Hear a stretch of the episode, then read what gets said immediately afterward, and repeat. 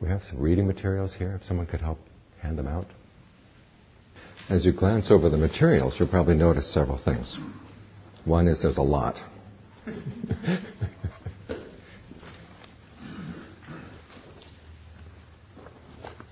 I'm not expecting to cover everything in equal depth.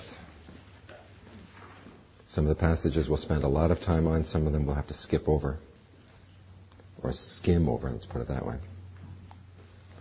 But I wanted you to have enough material to take home with you to look at after the after the presentation.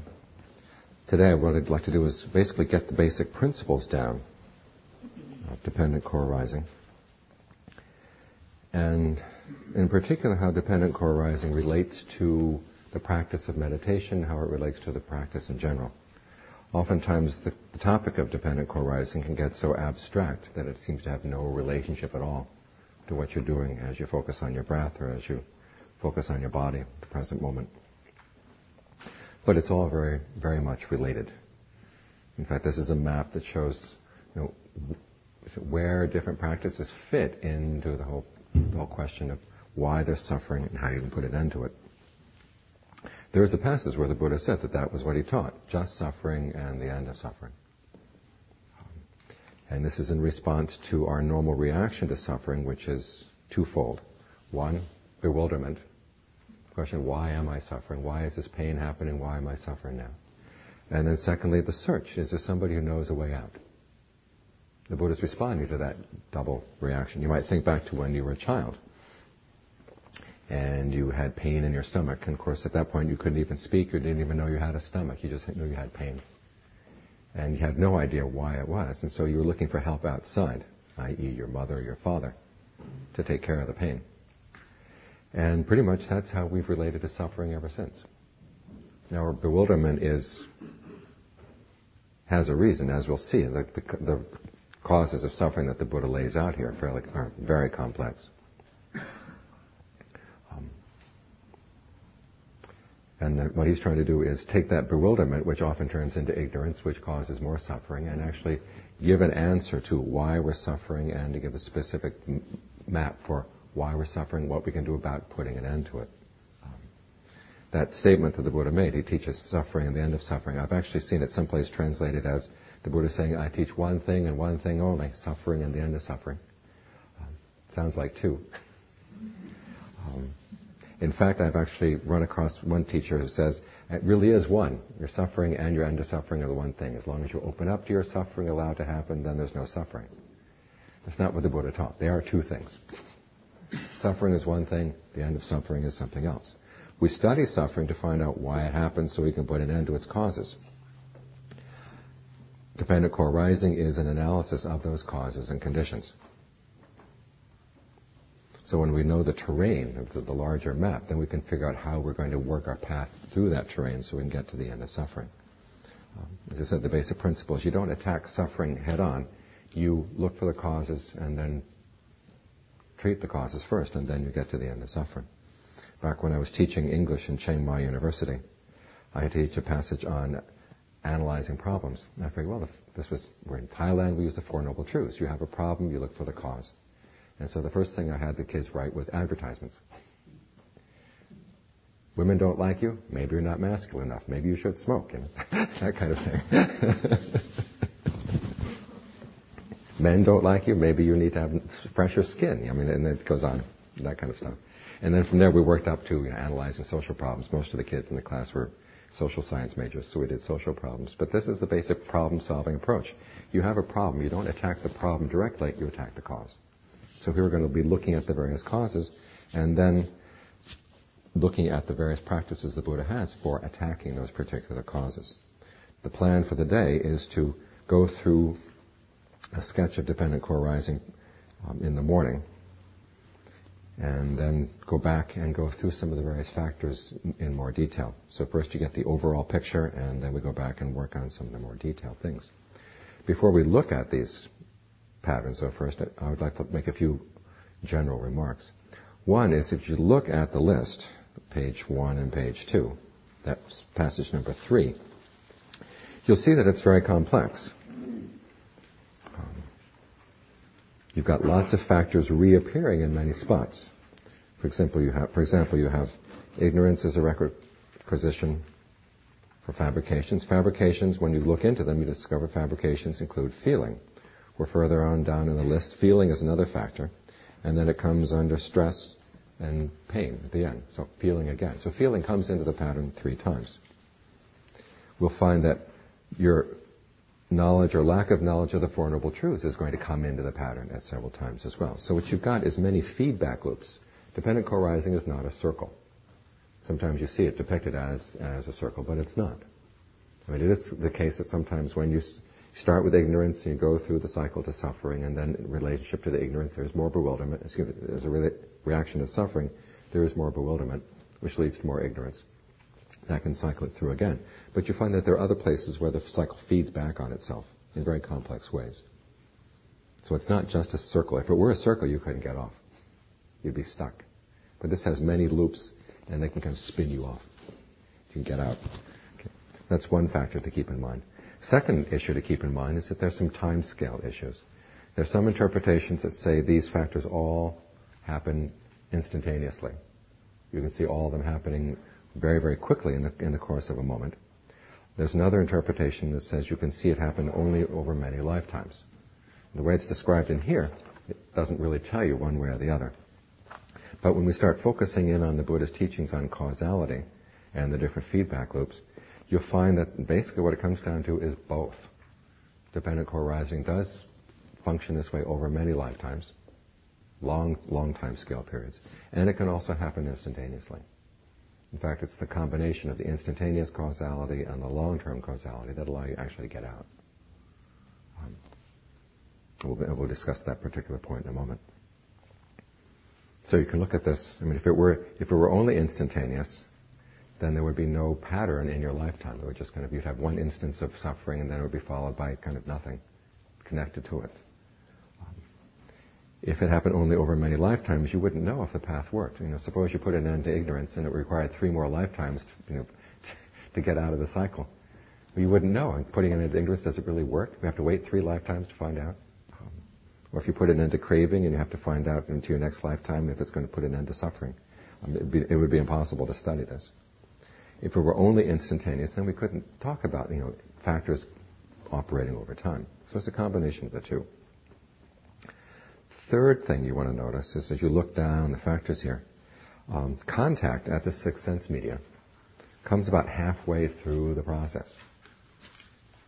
So things don't start with sensory contact. The basic message here is that you bring an awful lot to any moment of contact. I mean, you're sitting here right now. You're bringing memories of the past, attitudes you picked up from the past, your idea of what's important to notice, what's not important to notice. All these things are being brought to the present moment. So the present moment is not a tabula rasa. It's not a blank slate. You come in with an awful lot of preconceived notions, and it's the preconceived notions that are going to determine whether you suffer or don't suffer. This is, I mean, this right here explains one of the reasons why we train the mind. You have to train the mind so that you bring skillful things into the present moment. You bring skillful perceptions, skillful attitudes towards feelings, skillful ideas into your present moment experience. It also points out your, um, fabrications, which is one of the factors that precedes sensory experience or sensory contact, is the intentional element. So prior to your sensory experience, already there are a lot of intentions shaping what you're going to focus on, what you're going to notice, what you're not going to notice, how you relate to things. So again, this is the, the training of the mind is primarily training in intention because this is the big factor that shapes things. However, even bigger than intention is the primacy of ignorance. Ignorance is the big factor in this um, lineup. As you noted, it starts with ignorance.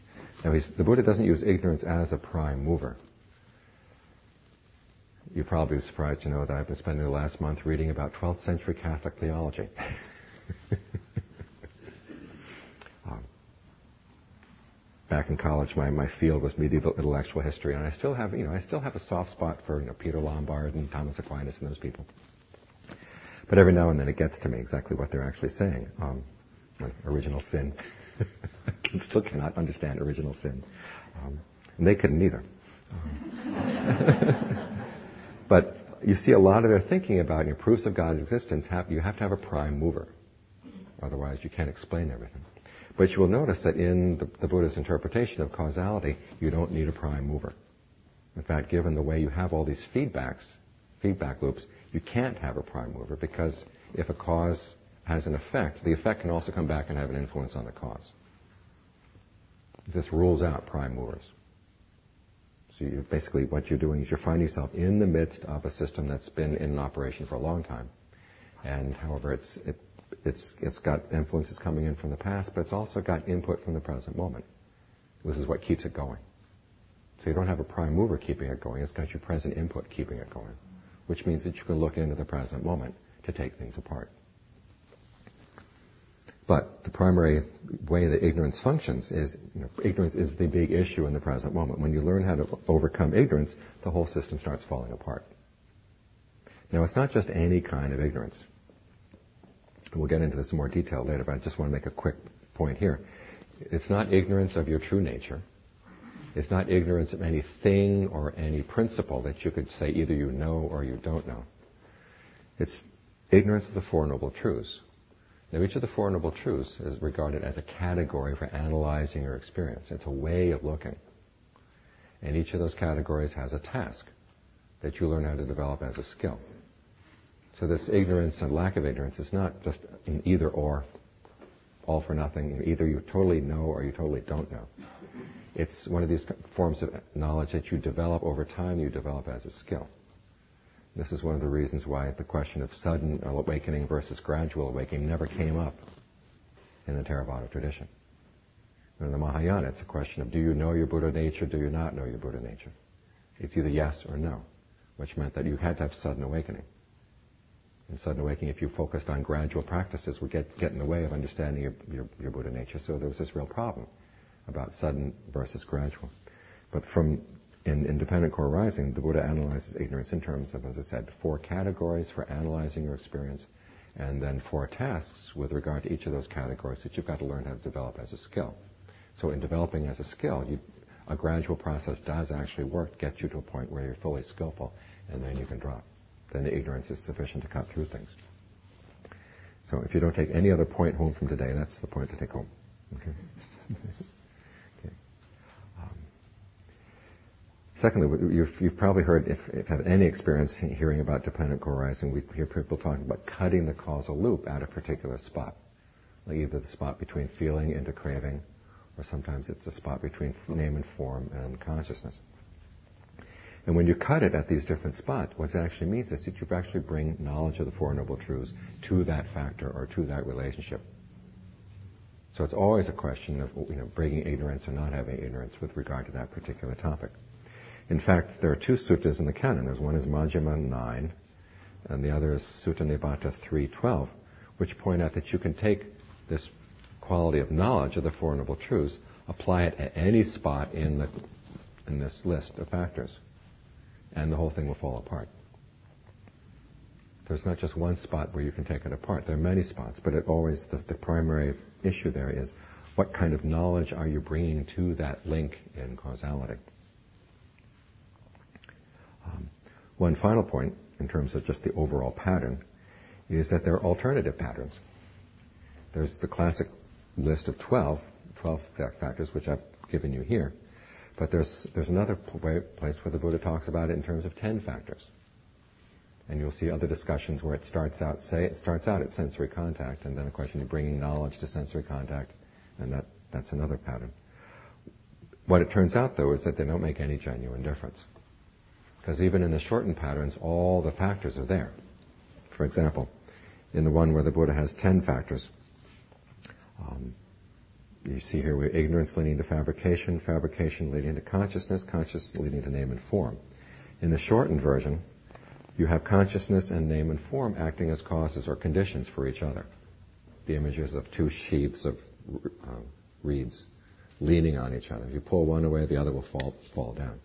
You need consciousness in order there to be an experience of name and form. You need to have name and form for consciousness to have an object. So the two of them need each other in this way. Um, and the question is, well, what happened to fabrications and ignorance? I thought they were the most important parts of this, fa- of this cycle here. Well, it turns out fabrications is included in name, as is ignorance or lack of ignorance is also a quality of name. So it's all there. It's just it's been a lot of different spots in the cycle. So the practical effect is all the same, because what it comes down to is how you pay attention to things and what your intentions are. Those are the two factors that are going to make all the difference. How you pay attention and what your intentions are. Okay. Two other points I would like to focus on. Actually, there are three. Um, before I open the, the floor to questions. First is the nature of the factors in dependent co-arising. These are all events processes.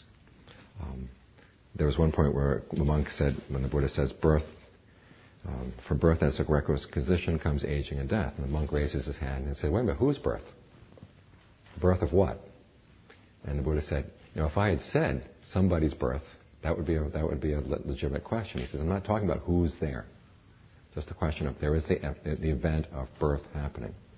And so on down the line. In all these cases, there's no, he, he refuses to answer the question of whose birth this is, or whose craving this is, or whose feeling this is. He also doesn't say whether there is nobody there at all.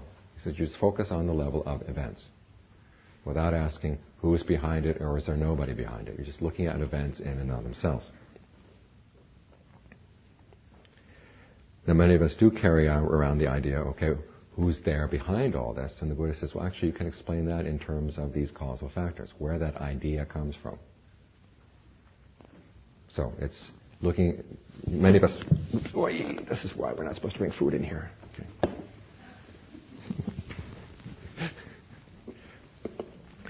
Have an idea of sort of the world out there and then events happening in the world, and we have our framework is what explains the events. And the Buddha turns it around. He says, here's a system of events. From the system of events, we can have our, we can explain why we have ideas of a framework back there. And we can ask ourselves, does our ideas of the framework, do they cause suffering or not? That's the issue that we're working on. Okay.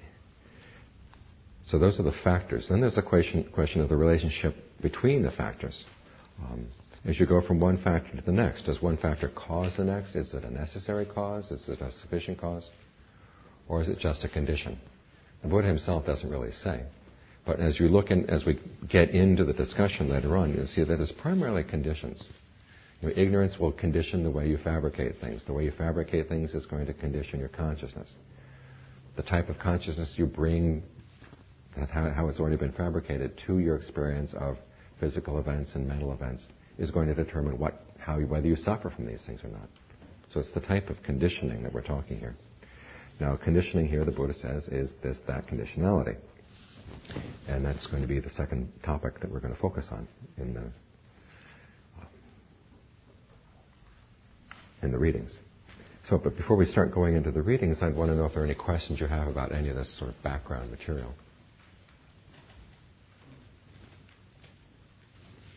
Yes.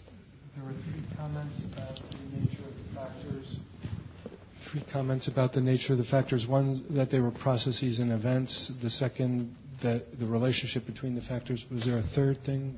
The third thing was going to be the relationship called this, that conditionality. This, this, that conditionality, which Okay. is reading number three. Okay, two. thanks. So that, that's what we'll get to later. Too early for questions? Okay, let's go. Yes.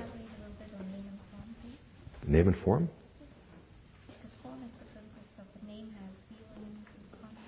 Okay, we'll get into that and we'll get into particulars. I just wanted to look at the whole sort of structure of things first. Question in the back.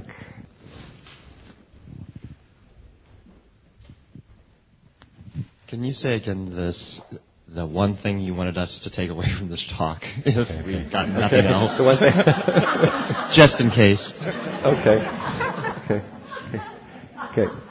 Okay. Ignorance is the primary factor that's causing you to suffer. And the question is, what kind of ignorance? Is it just general ignorance? And the Buddha says it's a specific kind of ignorance. It's not seeing things in terms of the Four Noble Truths, which are not just four facts that you need to know, but they're four categories for analyzing your experience. You look at any one experience and ask yourself, okay, where is there suffering here? Where is the suffering? And then you look at what's actually contributing to causing that suffering right now. What can be done to put an end to that cause? And then finally, is, is an experience of being released from the suffering? Those are the four things you want to look for. And each of those four things has a task. You try to comprehend suffering. You try to abandon the cause. You try to develop the path and you try to realize the cessation. So four things you could do at any one moment. And because that's the kind of ignorance that the Buddha is trying to have us overcome, it's not a question of knowing something or not knowing something. It's having the categories and then learning how to be skillful with regard to those categories. Now, that kind of knowledge, skillful knowledge, or the knowledge of a skill, is something you develop over time. So it's not an all or nothing kind of issue, which is why the issue of sudden and gradual awakening never came up in Theravada. It's both sudden and gradual. I mean, you work towards it gradually, and then finally, whoop, you, you get the point. So working on a gradual path does not get in the way of full awakening. So it's because that's the nature of the ignorance that's that's what we're working on here. We're working on a skill rather than trying to you know, realize a particular thing or realize a particular principle and then go home. Okay? So that's what I want you to take home with you is that we're working on a skill.